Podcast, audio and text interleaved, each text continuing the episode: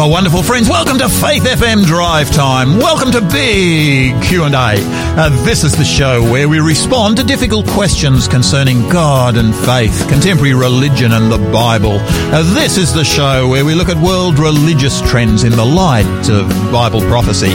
I'm Pastor Gary, a minister to the Brighton Seventh-day Adventist Church in the beautiful city of Adelaide. It's really wonderful to be able to share with you once again. This week, we're looking at the Bible and religious cults. And the big question for today, why are charismatic leaders of cults so successful? Today, our co-host is uh, Pastor David Butcher, and David's the president of the Seventh Day Adventist Church here in South Australia. Welcome back, David. G'day, Gary. How are you? Welcome, uh, our listeners. No, it is. It is wonderful to be back again. Isn't it a fantastic day outside today? Look, it's uh, this is a nice place to be in this room, but outside is incredible. Oh yeah, it's one of those days where you, I was walking out this morning once again at uh, uh, around around six o'clock this morning, and I'm thinking, wow, it's a little bit of a nip in the air, but uh, this is really lining up to be a fantastic day. And I, I, sort of looked out there and I sort of thought, wow, don't I wish I could be sitting down at the beach down there at Glenelg today. I wonder if uh, I wonder if my boss had noticed if I didn't turn up to. I'd be uh, to sitting here by myself. No, Oh. my daughter last day of school today in primary school, and she went off with a big water pistol. They got a water fight, so good weather for that. Well, we used to put tomato sauce in hell water pistols. So yeah, um, yeah. Tell me, David, have you started doing any planning for the new year yet? Yes, I have. Yeah. How's it going? yeah, look, it's it's interesting planning in a in a COVID environment. We're hoping um, in South Australia that restrictions, uh, density requirements with COVID will be reduced uh, next week. We're hoping. Right. Yep. Yep. Uh, but look, next year we are planning. Um, we've got some exciting things happening in February. We've got a face to face regional in Adelaide. Uh, we'd love to have our listeners attend that. That's the twentieth Oh, February. uh, February, Yep. twentieth of February, and um, we've got a number of speakers coming from interstate for that, and then we'll have some uh, professional development for our ministers for three days, and uh, programs at night for the community. So um, for our church members as well. So we've got some some yeah really good things planned, I believe, next year. Yeah, yeah, yeah. No, no, look, it really is. I mean, I've just been spending some time planning next year, and uh, one of the things I've certainly been planning is the uh, our big questions program for next year because we do actually want to uh, start the uh, uh, start back next year by looking at some some new questions. We'll be looking at some of the old questions, but looking at them again. But one of the things we'd love to be able to to receive are some questions uh, from our listeners. You know, if there's any of our listeners out there that uh, have got a big question that you'd like to hear a program on, please feel free to text uh, that question in uh, to our mobile phone here. That's 0438 066 635. That's 0438 066 635. Just tell us, you don't have to even tell us your name, just uh, give us the question that you'd like us to address. Big questions, important questions, maybe to the Christian faith, uh, maybe to, uh, to, to particular parts of the, uh, of the Christian faith. I believe that you'll greatly appreciate. We're happy to do, pro- we're preparing programs for next year on so many big questions right now. We'd love uh, to hear uh, from you. Uh, let's come to our religious news segment. And since we're coming up to Christmas, we're looking at some of the positive uh, news headlines. And you know, there's some really uh, positive things that are out there at the present time. I uh, I came across a uh, an article entitled um, uh, "Americans are most thankful for." Uh, what are Americans most thankful for this Thanksgiving? Now, of course, Thanksgiving is a, is a uniquely American experience. But what I'm so conscious of is that so many Americanisms seem to come across here uh, to to Oz. Um, I know that uh, Halloween seems to have come across here. Um, it's something that I wish hadn't come over here. Uh, but you know, this is a it's, it's a real real problem. I, I I suggest. But hey, look at the thing that I I look at and I sort of say, hey, maybe this is something that might be worth uh, bringing into Oz. Not in the same way, obviously, as happens over in America, but this concept of saying thank you, thanks you know, to, to, to God, thanks to family. And a survey was just actually taken uh, around the time of the American Thanksgiving with the question being asked, what are you most thankful for? And uh, people could, uh, uh could, uh, could tick as many or as few boxes as they wanted to. And uh, the responses to me, I thought were incredibly insightful. What are you most thankful for? 84% of people said family as number one. In fact, that was the top ranked, uh, top ranked uh, um, response. Uh, straight after that, their health was just under a family. Friends, memories, personal freedom. That actually took up the first five. The thing that really stood out to me, David, was that uh, the very on the very bottom, only 21% of people said wealth. Now, to me, I found that absolutely intriguing. You know, what are you thankful for? Only 21% said wealth. It's surprising, isn't it? Oh, it is. And yet 84% said that they were thankful for family. I, uh, in in reading this particular article, this is uh, this is what I I picked up. According to the survey from Nashville-based Lifeway Research, more than four in five Americans, that's 84%, say they are thankful for their family. Sizable majorities also note being thankful for health, for friends, and for memories. Around half point to personal freedom. In a year, the article continues, that has been difficult for most people. Most people still express a lot of thanks, said Scott McConnell, Executive Director of Lifeway Research. This year of loss and division does not mean people have an absence of good things with which to be grateful. Now, you know, to me, what do you think on that, uh, David? We've had a tough year. And yet, his comment is most people still have things that they can be thankful for. How would you respond to that? I think what COVID has done, it's really stripped things down for us, hasn't it? It's, it has, it's yeah. pulled away the veneers yeah. and we're left with the necessities. And I think what this report shows us, Gary, family, health, friends, memories, it's all about relationships. It is. It is. Whereas wealth and achievements per se, they don't build that.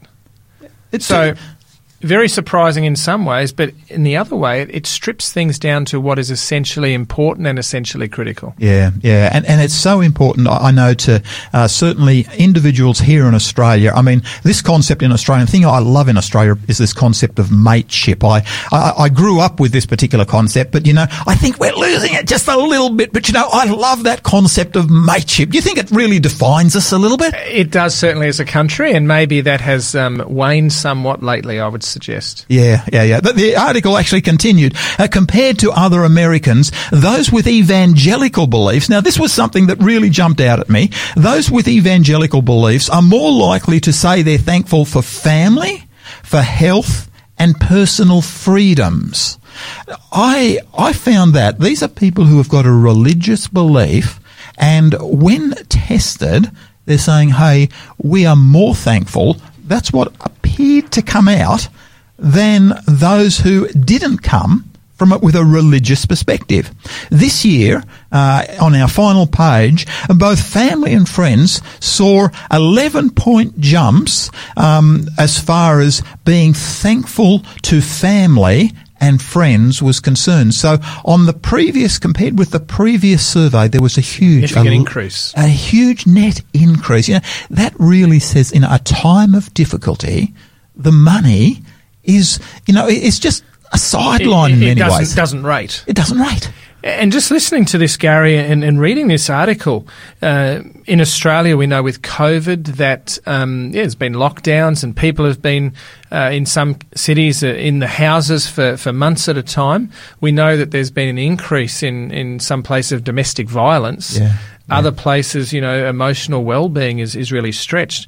But what this is saying in America, and, and it's true here, I think ultimately we all want we want good relationships. We want family. Yeah, yeah, and certainly when you come to the end of your life, you know, David, the amount of money you don't actually just, you know, when you're on your deathbed, the thing that you're most unlikely to do is to check your bank balance. That's right. Uh, the article actually does continue. Amongst self-identified, and I'd be interested in your feedback on these, amongst self-identified Christians, those who attend worship services uh, weekly are most likely to express thanksgiving towards God at this time of the year. And the number was actually 94%. And then the last a couple of paragraphs, younger Americans are more likely to say that they are thankful to themselves than older Americans. Now, I find that an interesting dynamic. Uh, Yeah, look, what's happening? for me, Gary, when God doesn't form a central core and basis of your life, a foundation, Yeah. then what's your purpose for existence itself? Those that, uh, the 94% that uh, self identified Christians who attend worship services weekly, um, that tend to give thanks towards God. Why do we go to church? Why do we worship? We're acknowledging a higher power. We're acknowledging that God is our creator. He's our redeemer. Uh, the sacrifice that Jesus made for us on the cross. So we go to worship something bigger, greater, and better than ourselves. It's an acknowledgement that God is there for us to sustain us. He gives us everything.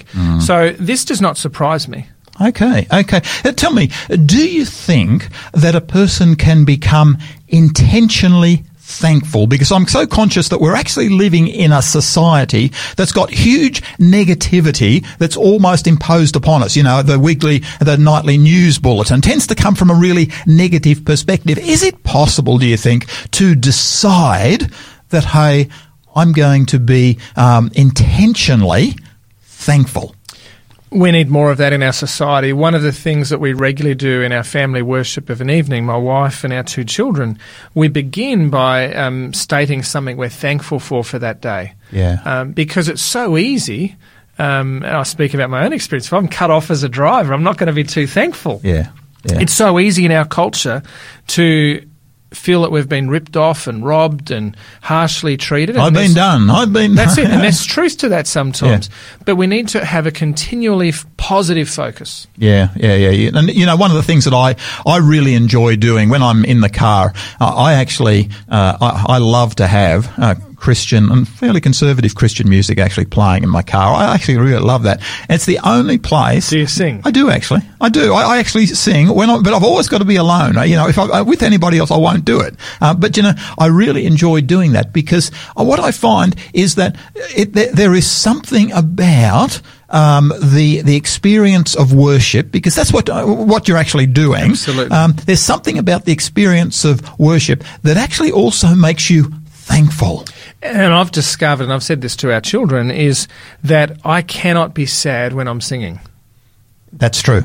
That's true. Uh, Particularly if they're like religious songs, I can't be sad. Yeah, yeah, yeah. That's a, it's a wonderful thing. Hey guys, look, it's uh, uh, it's Christmas time. Christmas time is certainly coming up. You know, I'd love to think that maybe some of our listeners might like to take a commitment and say, "Hey, look, I'm going to be uh, thankful and positive this particular Christmas." Attitude of gratitude. attitude of gratitude. You know, I, uh, in fact, at one time I, I well remember we, uh, I actually challenged one of my churches on one occasion and uh, I said to them, I said, look, is it possible, even those of you who are in se- of senior years, and uh, because I, I was actually talking to a group at that particular time that were, uh, we were meeting midweek for, uh, for, for prayer, for, for prayer meeting, and most of them were all long uh, retired, and you know, obviously they can't do what they used to be able to do. And I just said to them, I said, look, hey, you guys, is it possible for you to be able to write um, just a card of, um, you know, encouragement to maybe a family or a friend or somebody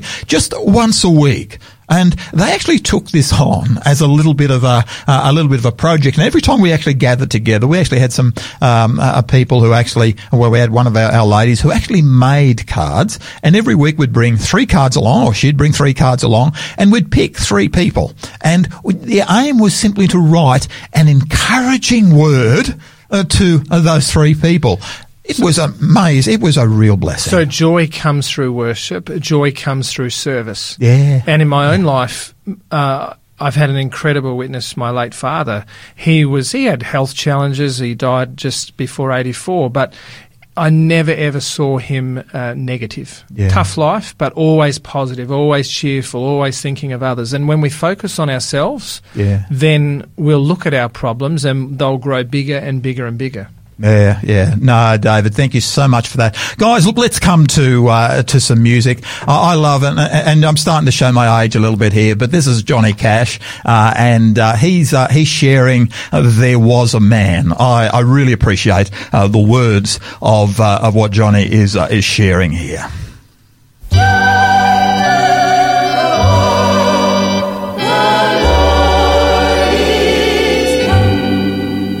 Here was a man, a man who was born in a small village, the son of a peasant woman. He grew up in another small village. Until he reached the age of 30, he worked as a carpenter. Then for three years he was a traveling minister. But he never traveled more than 200 miles from where he was born, and where he did go, he usually walked. He never held political office. He never wrote a book, never bought a home, never had a family. He never went to college, and he never set foot inside a big city. Yes, here was a man, though he never did one of the things usually associated with greatness. He had no credentials but himself. He had nothing to do with this world except through the divine purpose that brought him to this world. While he was still a young man, the tide of popular opinion turned against him. Most of his friends ran away. One of them denied him. One of them betrayed him and turned him over to his enemies. Then he went through the mockery of a trial and was nailed to a cross between two thieves. And even while he was dying, his executioners gambled for the only piece of property that he had in this world, and that was his robe, his purple robe.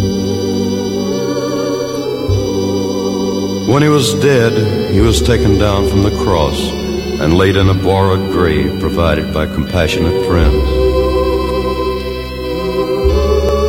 More than 19 centuries have come and gone, and today he's a centerpiece of the human race, our leader in the column to human destiny. I think I'm well within the mark when I say that all of the armies that ever marched, all of the navies that ever sailed the seas, all of the legislative bodies that ever sat, and all of the kings that ever reigned, all of them put together, have not affected the life of man on this earth so powerfully as that one solitary life. Here was a man.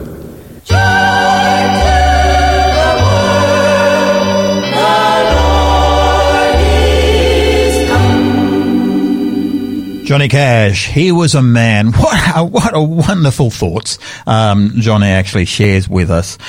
It's um, uh, our gift to you today. We ha- we do have a gift for you today, and the gift is live more happy. Now it's coming up to Christmas time, so we're wanting to share something with you that has the potential to really change your life. Uh, this book, Live More Happy, is written by Dr. Darren Morton, and he is uh, uh he is a uh, professor. I think I think it's physiology or uh, physical science, but he is greatly appreciated in this whole in this whole area of exercise of physiology. Uh, Live More Happy. You'll love this particular book. If you'd like Live More Happy, uh, just text through uh, to our studio phone here. That's 0438 uh, 066 635. Uh, just give us uh, the name of the book, Live More Happy, with your name and your address, and we'll have that to you by the quickest possible possible means. That number again is 0438 066 635.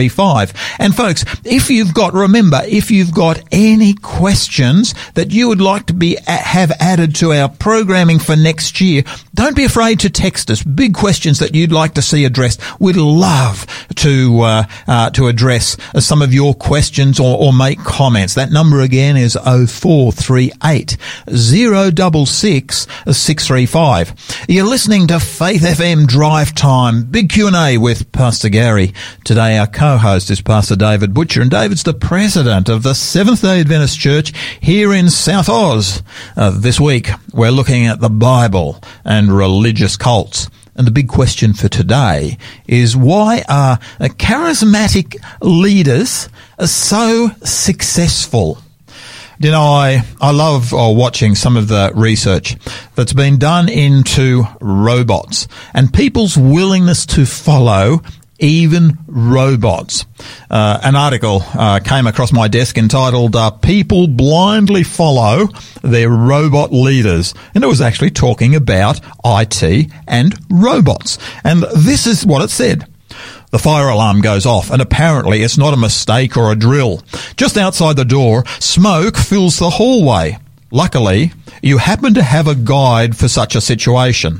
A little robot with a sign that literally reads, Emergency Guide Robot. But wait, it's taking you in the opposite direction of that which you came in. It seems to be wanting you to go down an unfamiliar hallway. Do you trust your own instinct and escape the way you came out, or do you trust the robot? Probably you will blindly follow the robot, according to the findings of a fascinating new study from the Georgia Institute of Technology. In an emergency situation, a fake one, though the test subjects didn't know that, most people trusted the robot over their own instincts, even when the robot had been showed earlier to be showing signs of malfunctioning. Uh, it's a new wrinkle for researchers who study trust in human robot interactions. Previously, this work had been focused on getting people to trust robotics, uh, such as Google's driverless cars. Now, this new research uh, hints. Now, this research hints at another problem. How do you stop people from trusting robots too much? It's a timely question, especially considering the news this week that the first crash caused by one of Google's uh, self-driving cars. Even a clearly malfunctioning robot seems worthy of following. In other words, the researchers believe it might be as simple as the fact that the robot brandished the sign Emergency Guide Robot, which gave it a guise of authority. Maybe it knew something that they didn't, and in a stressful situation, that might be enough to nudge the participants into making the split second decision of following the bot. Many of us have likely already been in situation in which we mindlessly follow a device instructions over our own instincts. To me, when I follow Google's Maps instructions, even when it takes me on some weird unfamiliar route, it's happened. I've seen it happen in my life. It's Michael Scott of The Office obeying his GPS when it tells him to drive into the lake. As long as a robot can communicate its intentions in some way, people will probably trust it in most situations. Paul Robinette, grad student at Georgia Tech, uh, who led the study, told new scientists. Do you know, one of the things I'm really conscious of here, Dave, David, is that this really raises questions of leadership generally you know, it's it's really interesting here to me that in this particular uh, case, we had people uh, quite happy uh, to follow even a robot in a study in an almost unthinking way, simply because the robot had uh, listed on it uh, this sign, emergency evacuation uh, robot. It's like lemmings, isn't it? It's, it's almost like, like lemmings. But, you know, I'm so conscious that, uh, you know, I mean, we're talking, we're talking today about uh, this whole subject of religious cults and we're asking why are charismatic leaders so successful? Why is it that people actually follow these charismatic leaders almost without thinking? And yet I'm conscious that they're actually prepared to do the same thing with robots. I mean, help us out. This is disturbing, isn't it? I believe in general, people today, and it's a generalization, we don't think and process things like we used to. We get so many things thrown at us, flashing at us. We have to make decisions on the spot. Uh, we don't do the sorts of things we used to. People used to be able to create and make and do all sorts of things. Now we just buy. Yeah. And so thinking and processes are, are removed from us. They're foreign to us. So we'll readily accept someone that comes in like a robot that has a sign on it, uh, like a leader. That is very charismatic, that is persuasive. They will answer our problems. They will meet our needs. And, and I believe there are a number of key charismatic, uh, sorry, key qualities of charismatic leaders that can be really dangerous when it comes to cults. And, and this is what causes people often to actually get involved in cults because there is a, powerful, strong, charismatic type type leader there that attracts people. You know, these are often people who they're not uh, people that you know I've come to trust them. Yeah, and I mean, just reflecting on a country leader for for a nation, you wouldn't want someone that's insipid, uh, someone that doesn't engender confidence. So when it comes to say religious cults, you are not looking. Uh, pe- people are attracted to someone with uh, authority, with confidence, that know where they're headed, with certainty. And mm. we're increasingly mm. living in an uncertain world. So people that are attracted to these strong, charismatic leaders are often in vulnerable situations, yeah. And they're even sought out by these leaders. So maybe there's a couple of char- characteristics we can look at. Yeah, yeah. Please, please, let's let's look at these. Yeah, look, I, I believe that maybe one of the first things is that um, first and foremost probably every cult leader is a narcissist. Okay, just open that up a little bit for yeah, us. Yeah, so a narcissist in my opinion, can't really see beyond themselves. They're in yeah. love with themselves. They think they're the best at everything. Um, they deserve everything. They're absorbed in themselves. Mm-hmm. A- and a strong, charismatic, cultish leader, that's almost a given. Okay. According to the sociologists and the psychologists, yeah, yeah, etc. Yeah, yeah. Um, they have to be narcissists, and they generally exhibit so- sociopathic and abusive characteristics as mm. well. Uh, so that they think different, they operate different. And yesterday, David, we were actually talking about uh, the experience. I actually had, uh, well, were friends of a friend who uh, actually were were part of the uh, uh, the Waco um, yes. group over in over in Texas. And of course, the thing about the Waco cult was that there was actually a very strong religious. I think David Koresh was That's the uh, was the major uh, leader there, and he had a, a charismatic, attractive type personality that certainly initially uh, didn't broke down so many barriers. People are drawn to that. Yeah. look, I went to school with a girl that um, was two years above me, a really talented young lady, and she got caught up in that and died in that in yeah. the Waco yeah. Um, cult situation with David Koresh. So narcissists. Mm-hmm. They're in love with themselves. They're full of themselves. Mm-hmm. They're God's best gift to everything, and mm-hmm. they're the best at everything. That um, that draws some people to themselves. Mm. Now, often that is hidden. Um, uh, you know. Hidden in, in, in the charisma. Basically, there is a power imbalance. You have this mm-hmm. powerful leader, often with vulnerable people. Mm-hmm. And charismatic leaders also tend to be intuitive. Yeah. In other words, they know how to read people. Yeah. yeah. They can see, they observe, they know the signs, and they can see people that are susceptible, yeah. that are vulnerable, and they take advantage of that because as a narcissist, they're only in it for themselves. Yeah. Yeah, it's yeah. all about themselves. And, and, and, the problem is, David, is that you may not recognise some of these some of these issues until you're a long way down the road. Uh, you know, I mean, initially they can come across almost as a, uh, you know, as, as being he's one of us. You know, he knows where he's going. He's got certain in direction. He may even be, you know, appear to be scripturally focused. Absolutely, and so often that is something that attracts people. You know, we're living in an age of of uh, uncertainty. The scriptures yeah. provide a yeah. certainty, so yeah. someone will be ready to speak out the truth or what they perceive to be the truth. So often these uh, religious charismatic leaders are false prophets, false teachers. Yeah, yeah. And obviously, the Bible says a lot about that. Jesus in Matthew 24 tells people to be aware of false teachers and false prophets numerous times. Mm. Um, they're wolves yeah. in sheep's clothing. And that's actually a really good analogy, isn't it? Because you know, the more I'm, uh, I, am just so conscious that uh, we certainly live in a religious world now where I'm sensing more and more that that is in fact uh, uh, the probably the best analogy that anybody could use. And that's even in mainstream Christianity, yes, not just yes, yes, cults. yes, yes. So Jesus in Matthew seven, beware of false prophets, verses fifteen to nineteen, who come to you in sheep's clothing, but inwardly they are ravenous wolves. You will know them by their fruits. Do men gather grapes from thorn bushes or figs from thistles? Even so, every good tree bears good fruit, but a bad tree bears bad fruit. A good tree cannot bear bad fruit, nor can a bad tree bear good fruit. Every tree that does not bear good fruit is cut down and thrown into the fire. So Jesus is telling his followers, beware of deception, mm. beware mm. of false prophets, mm. false teachers. Mm. So uh, the Bible is abused, it's twisted.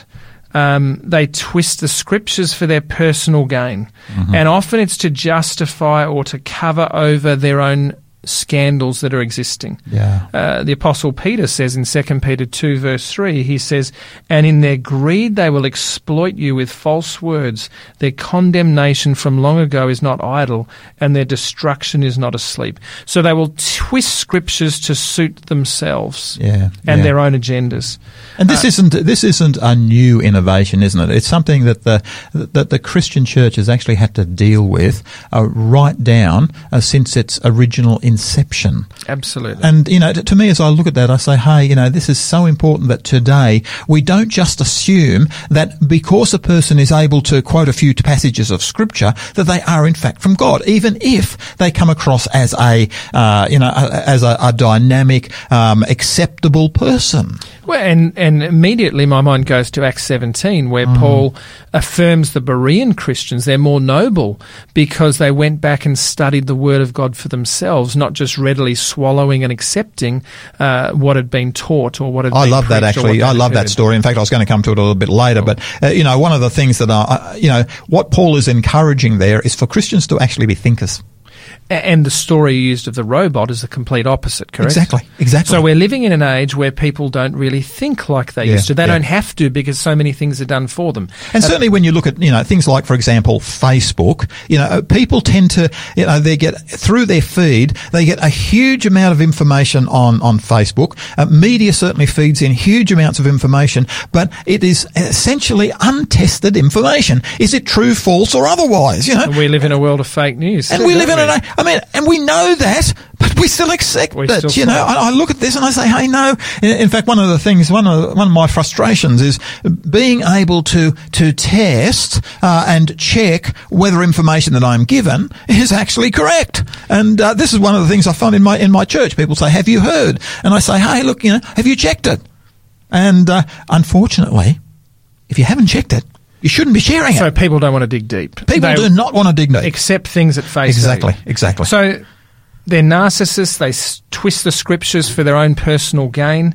Uh, there is a superficial charm and charisma, like you said, that seems very attractive at first. Uh, and often they suck these people in, mm-hmm. uh, and only later do people really find out the true extent of what these charismatic leaders are like. Um, they use um, their unpredictable nature to create um, a sense of control. In other words, a charismatic cultish leader might walk into a room and at one occasion might be full of affirmation. The next minute to their to their followers could be the complete opposite. And so the yeah. follower is never sure where they stand. And it's all about it's about mind control. It's about authoritarianism. It's about um, the the members of that cult being completely submissive to the will of this authoritarian dictator, yeah, if you like, their masters. Yeah, yeah, yeah. No, that's that's really David. Look, I'm just wondering. Let's have a let's have a little bit of break at that particular point because what I'd like to do is when we come back, I just really like us to look at you know what does you know what does a, a Christian leader you know maybe you know one who is following the example of Christ. What does that type of leader you know what do they look like? But uh, let's come to some music first, and then we'll come back and look at uh, look at that particular question. Uh, please enjoy Anthem Lights. This is the Invitation Medley, and uh, uh, it's uh, it, it's a compilation of three or four songs. please enjoy. Turn your eyes upon Jesus. Look full in His wonderful face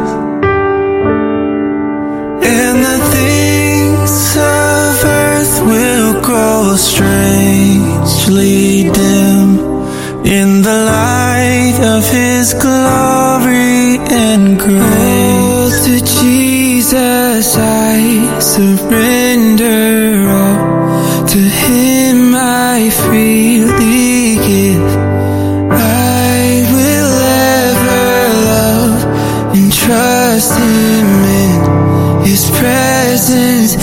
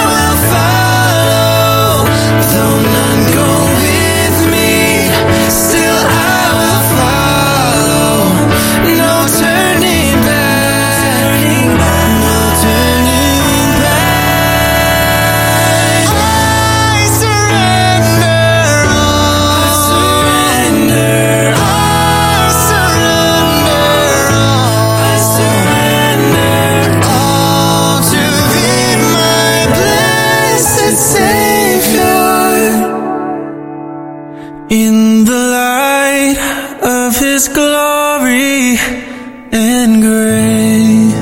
That was Anthem Lights, the invitation medley. Uh, we have a wonderful little gift for you coming up for the Christmas season. Uh, love, uh, um, Dr. Darren Morton's written a book, uh, Live More Happy. Uh, you'll love this particular book. If you really want to set a, some fantastic New Year's resolutions in place, uh, this book will will give you some ideas that that you won't regret. Live More Happy. If you'd like to live more happy, just text Live More Happy with your name and your address to 0438 zero double six six three five. That's oh four three eight zero double six six three five. And if you've got any questions that you'd like us to add into our program next year, big questions that perhaps have concerned you, please send to that same number uh, your big questions, and we'll prepare. Uh, we're preparing our programs for next year uh, right now. We'd love to include uh, your questions. So that number again is oh four zero double six six three five. You're listening to Faith FM Drive Time, big Q and A with uh, Pastor Gary. Today, our co-host is Pastor David Butcher, and David's the president of the Seventh Day Adventist Church here in South Oz. Uh, this week, we're looking at the Bible and religious cults, and the big question for today: uh, Why are charismatic leaders so successful? David, you've taken two or three points there uh, and shown us why they are so successful.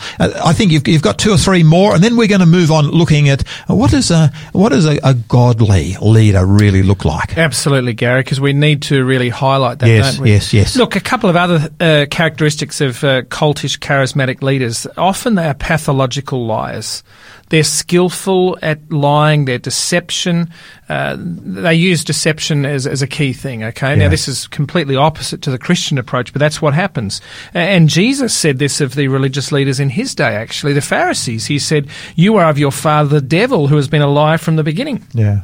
John 8:44 they use authoritarian leadership style we talked about that and they use that to control often they will take sexual advantage of members mm-hmm. they may even use that in initiations and they use that to conquer and divide they also separate and, and often what they will do will be to um, uh, keep those uh, family members away from the individuals that are part of their group they'll want to separate them. Yeah. So dividing them, they will um, lack boundaries, as we've said, um, and they'll break all sorts of boundaries. They yeah. see other people as inferior. And, and, and you know, David, some of those things that you've mentioned are actually so incredibly hurtful. You know, I think of this issue of, you know, so, some organisations have used the, the, shunning, you know, in other yes. words, hey, you know, if we don't fit within our particular model, we're going to shun you. You know, Christ actually talked about, you are the light of the world. Mm. You know, you're the city set on a hill. You're, you're the salt of the earth. You know, you're somebody special. You're to influence. And he'd actually, the issue of shunning is something that is so rare, uh, and it only comes from one passage of scripture that uh, Paul was talking about a particular case uh, within the uh, within the the um, uh, within the church in in his particular day. You know, to me, I'm I'm really concerned that uh, you know groups do actually move in this particular direction. Absolutely. And that's the danger of taking little bits out of context, isn't yeah, it? Yeah, yeah. The other thing, often these cultish leaders and charismatic leaders, they view people as assets and objects. Yeah. In other words, what can I gain? Yeah, yeah. Now, we flip that on its head, Gary, and uh, I guess we look at a spiritual perspective. How did Jesus uh, view human beings as objects or assets?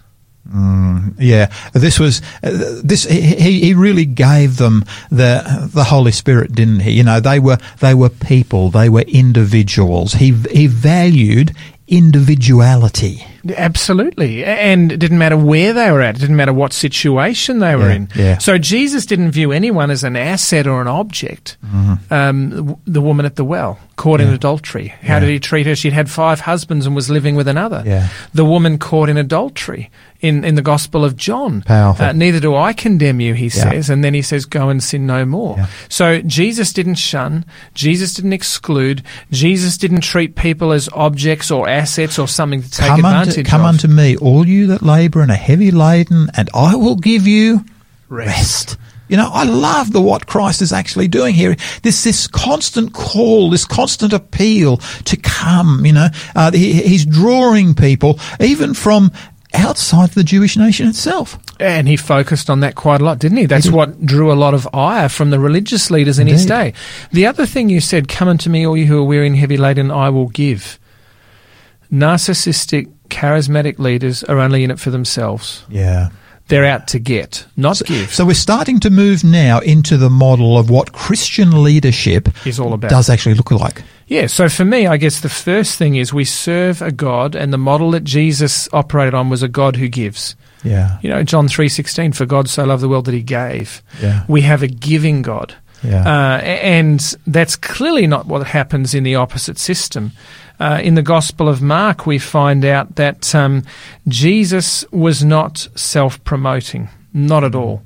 In Mark 1, verse 11, at Jesus' baptism, uh, he comes up out of the waters and there's a voice from heaven saying, You are my beloved Son in whom I'm well pleased. Jesus, when he came to this earth, chose to voluntarily lower himself. Uh, and um, there at the baptism, he hears this voice from heaven: "You are my beloved Son, in whom I'm well pleased."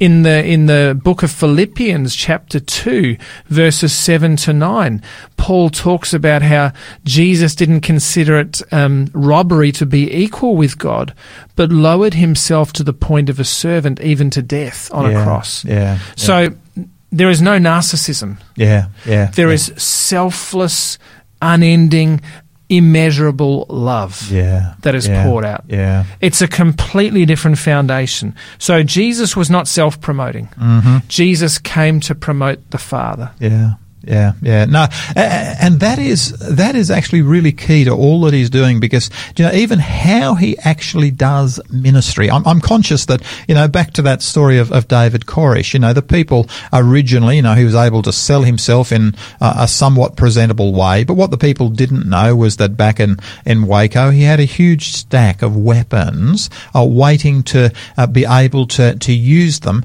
against authority. Now, of course, you know nowhere in the New Testament do you actually find Christ taking up weapons against the religious leaders. Physical violence was actually totally foreign to him. And yet, this is so often, as you've said, with David Koresh and even others. Um, it was so uh, prevalent. Yeah, yeah. Um, you can look at Jim Jones. Yeah. Um, and okay, there was no. Um, people took the poison; they drank poison. But again, there is this pain, there is suffering. Yeah. Jesus comes to do the very opposite, to alleviate suffering. Yeah, He yeah. comes to heal, he comes to forgive. Cultish leaders often use guilt and run guilt trips on people.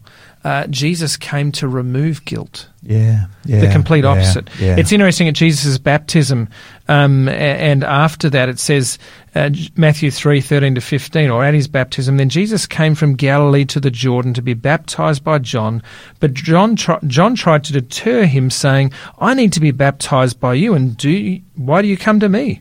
Jesus replied, "Let it be so now. It is proper for us to do this to fulfill all righteousness." Hmm. So Jesus humbles himself, and he gets baptized by John, even though John says, "Hey, look, I'm the one that should be being baptized by you." Yeah. So humility. yeah, The other thing here is that Jesus was always obedient to the Spirit. He was obedient to his Father. yeah. He says, "I do nothing on my own, but only what my Father says do I do." Yeah. yeah. Now, a charismatic cultish leader, who do they obey? Their own desires, their don't own they? desires. Yeah. And often they will lead people away. Uh, they'll do a breakaway or they'll start something up. Jesus came simply to be obedient and to do the will of his Father in heaven. Uh, Matthew nine thirty six. It says when Jesus looks at the multitudes, when he looked at the multitudes, he had compassion. When he saw the multitudes, he had compassion on them. Yeah, yeah. Compassion is uh, is an emotion that um, goes beyond sympathy, Mm. goes beyond empathy. Compassion Mm-hmm. is something that drives the person. They feel the pain that someone else feels. Yeah. They feel it so intensely that they are driven to alleviate that pain in someone else. Yeah, yeah. In other words, what we've got here is that Christ has actually got a holistic ministry. You know, as I as I look at what Christ did, what we see is that Christ he didn't just uh, teach, he didn't spend you know days on end sitting sitting down teaching the people, but he also went out, for example. Healing was part of his ministry. He actually reached out from beyond the the uh, the the disciples group, beyond that, and he went to those who. He had an outward looking ministry. And, uh, you know, there were so, so many, uh, one author that I'm, I'm so familiar with, uh, said, you know, there were entire towns that Christ went through where there wasn't a sick person left on their bed. And, and, you know, as I look at that, I say, hey, what an incredible blessing that is. But there, Christ is looking out beyond his particular group. You know, when I become an insular group, when I am divorced from the world, uh, when I am uh, no longer involved, when I am no longer able to be salt and light to the world, I've actually got to st- start saying, hey, look, you know, am I actually doing what Jesus Christ called us to do? To go out into the world. Indeed. Whereas Indeed. cults say, come away from the world, Yeah. only listen to us. They separate, they isolate, and they gain mind control. That's it. Jesus was the complete opposite. Uh, one of the things I like about Jesus as well, a completely different model, was servant leadership. Yeah. And just says- explain that one. Yeah, look, um, I remember um, in the Bible there, uh, James and John's mother came to Jesus saying, Look, can you do us a favour, Jesus? Don't you love it? You know- Don't you know what mum does And, sometimes? and, and I picture them hiding behind a skirt, so to speak. And she says, you know, can one sit on your right hand, one in your left hand in the kingdom? yeah. And Jesus says, hey, it's not for him to decide. And he says, uh, are you up to this, boys? Are you up to this, young man? And they say they are. And he says, you don't know what you're saying. and that caused division. Yeah. And then Jesus later on, he talks about in, in Mark 10, 45, he says this. He says, the Son of Man came not to be served, but to serve Yeah. Yeah. and to give yeah. his life a ransom for many, we're also told. So Jesus' model of, of leadership Yeah. is not self promotion, it is not self gain, it is not worldly attainment, it is one of serving others, continual serving. Yeah, yeah, and, and that's something that I, I'm really conscious, David, that I think in the world in which we're, we're living today, we don't really know what that is because I'm conscious here, you know, here in Oz, uh, there is uh, there is so much uh, self-seeking. You know, I, you know, in my in my job, in my work, uh, I want to be able to get one up, one ahead of the other person. You know, the promotion is actually what I what I what I want. Dog eat dog. Yeah, dog eat dog type world out there. And, uh, you know, that is the world that we've come to live in. And in many ways, it's actually flowed across into the Christian church. It has. It has. The whole consumerism, that whole culture has come straight in. And I think Jesus was also about simplicity, um, absolute simplicity. Um, he had a vision, he had clarity. Um, he, he comes in, in Mark 1.15 and he says, the time is fulfilled and the kingdom of God is at hand. Repent and believe in the gospel. Something very simple. Jesus lived simply. And one of these cults um, uh, might have the name slightly wrong, but was he the Bhagwan? Um, and Indi- I believe he was Indian or something, um, Okay. a cult in India. And he had 93 Rolls Royces. Wow. And his followers on the commune, whenever he drove down, I remember watching this on 60 Minutes one day as a, as a young person.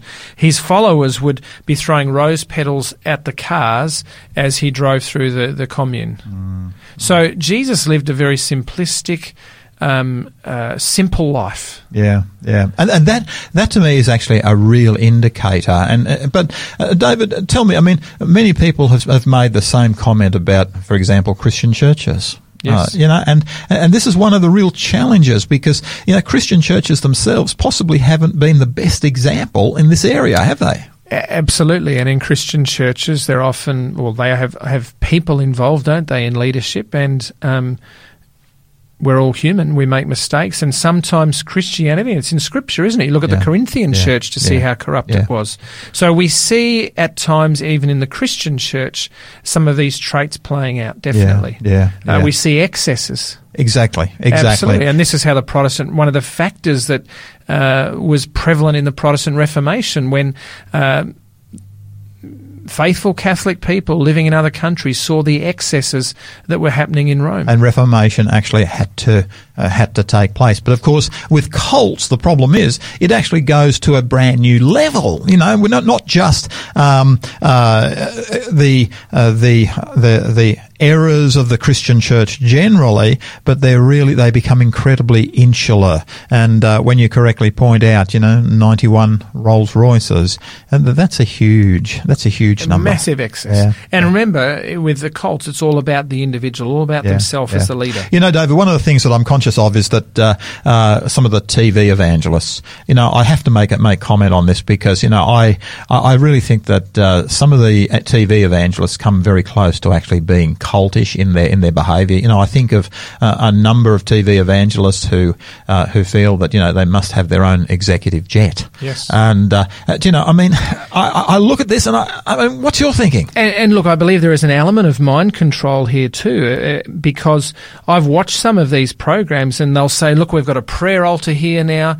You just dial in, you send us your prayer for an extra Mm. 10 US dollars. You'll be able to get a, a, a, a it'll be put on the altar itself. Yeah. For an extra X number of dollars, we'll send you part of a prayer shawl or something. Yeah. A- and what's it funding? What's it doing? So again, this is about manipulation. Yeah, Jesus didn't manipulate. In fact, Jesus was like a lamb to the slaughter. He was silent. Yeah, yeah. Um, gentleness was a trait of Jesus, wasn't it? wow. Yeah. Unless he was dealing with often religious leaders who were trying to control people. Yeah. So he was gentle. Yeah. He yeah. was patient. Fruit of the Spirit. Mm, He was maintained self control. yeah. Even there in front of Pilate, self control. Often he he was silent, didn't open Yeah. his mouth. Yeah.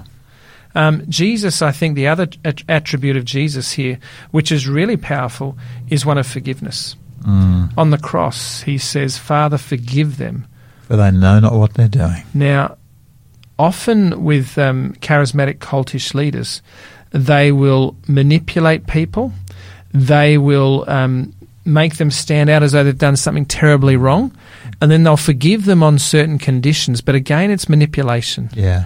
That was never that way with Jesus. Never, Yeah. ever. Yeah, yeah. No, that's that one is really key actually. In fact, that's a that's the beautiful picture we find of Jesus, isn't it? You know, and in fact, in the in the book of Acts, you sort of find on the day of Pentecost, you know, the people cry out to Peter, uh, "Men and brethren, what shall, shall we, we do? do? And of course, the response is, uh, "Repent and be baptized." And uh, to me, that's a, a, this is an incredibly beautiful picture uh, that takes us beyond uh, the cultish behaviour uh, to that of uh, genuine Christianity. Finish off, David. Our time is running away from us.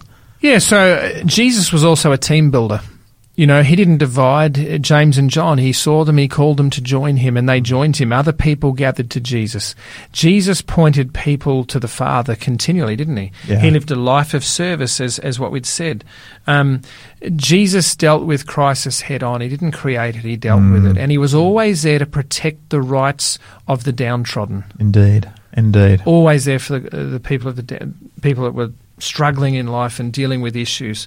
Um, we are told, Gary, in Scripture, uh, 1 Timothy 4 1 and 2. Now, the Spirit express, expressly says that in latter times some will depart from the faith, giving heed to deceiving spirits and doctrines of demons, speaking lies in hypocrisy, having their own conscience seared with a hot iron. We know we're living in a time where people's consciences cannot be changed. They've been seared, and, and yet they are preaching and leading people astray. Yeah. So I believe, Gary, we need to be like the Berean Christians. Yeah. We need to be able to study the Word of God, not simply be led astray and follow the crowd, follow the robot.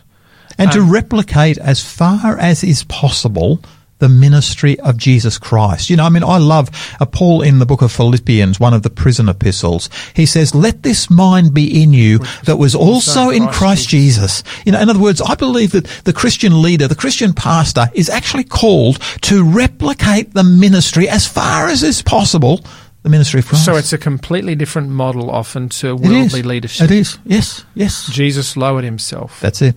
That's it. That's exactly what it is. And, you know, this is radical material, but, you know, I don't see it in the cults. No, it's the complete opposite. It is. It is. Totally, totally opposite. Uh, David, I'm really conscious that our, our time is, uh, has, has run away from us. David, would you like to pray for people, um, out there uh, that indeed, uh, if there's, if there's anybody who's struggling, on, on this particular point, um, that uh, they might uh, come to understand what the body of Christ really does look like. Absolutely. Let's pray, Gary. Father in heaven, we just want to thank you that Jesus came to set the captives free. We know with cults, Lord, people are held in bondage uh, in their mind, Lord, um, and the control it's placed over them. Jesus came to give us freedom of thought, freedom to act, and that is removed with cults. We thank you, dear Lord, that Jesus has come to uh, give us a new opportunity, to give us life. He's come to free us. He's come to give us forgiveness. He's come to give us peace. All of the things that don't exist in cults. He's come to show us our incredible self worth for him to die for me, for you, is incredible because what is our value that the creator of the universe would come and give his own life for? So, mm. Lord, we just want to pray for people that are struggling, people that maybe are caught up, people that don't know where to turn, that they might turn to you, pray to you, seek guidance and instruction in your word, Lord, and not be led astray. Give peace. Give the ability to leave, Lord, if people are caught up in these things. And may they see you as a loving Heavenly Father. We ask this in Jesus' name. Amen. Amen. Well, folks, it does look like our time's up for today. Thank you so much for joining Pastor Gary, Pastor David Butcher on Drive Time, big Q&A. And please join us tomorrow when Pastor Fabiano and Helen Gray ask, does God want believers to withdraw from society? Really look forward uh, to seeing you then. But until then, please remember Christ said, I'm leaving you with a gift, peace of mind and heart. And the peace I give isn't like the peace that the world gives. So don't be troubled or afraid. May our God uh, richly bless you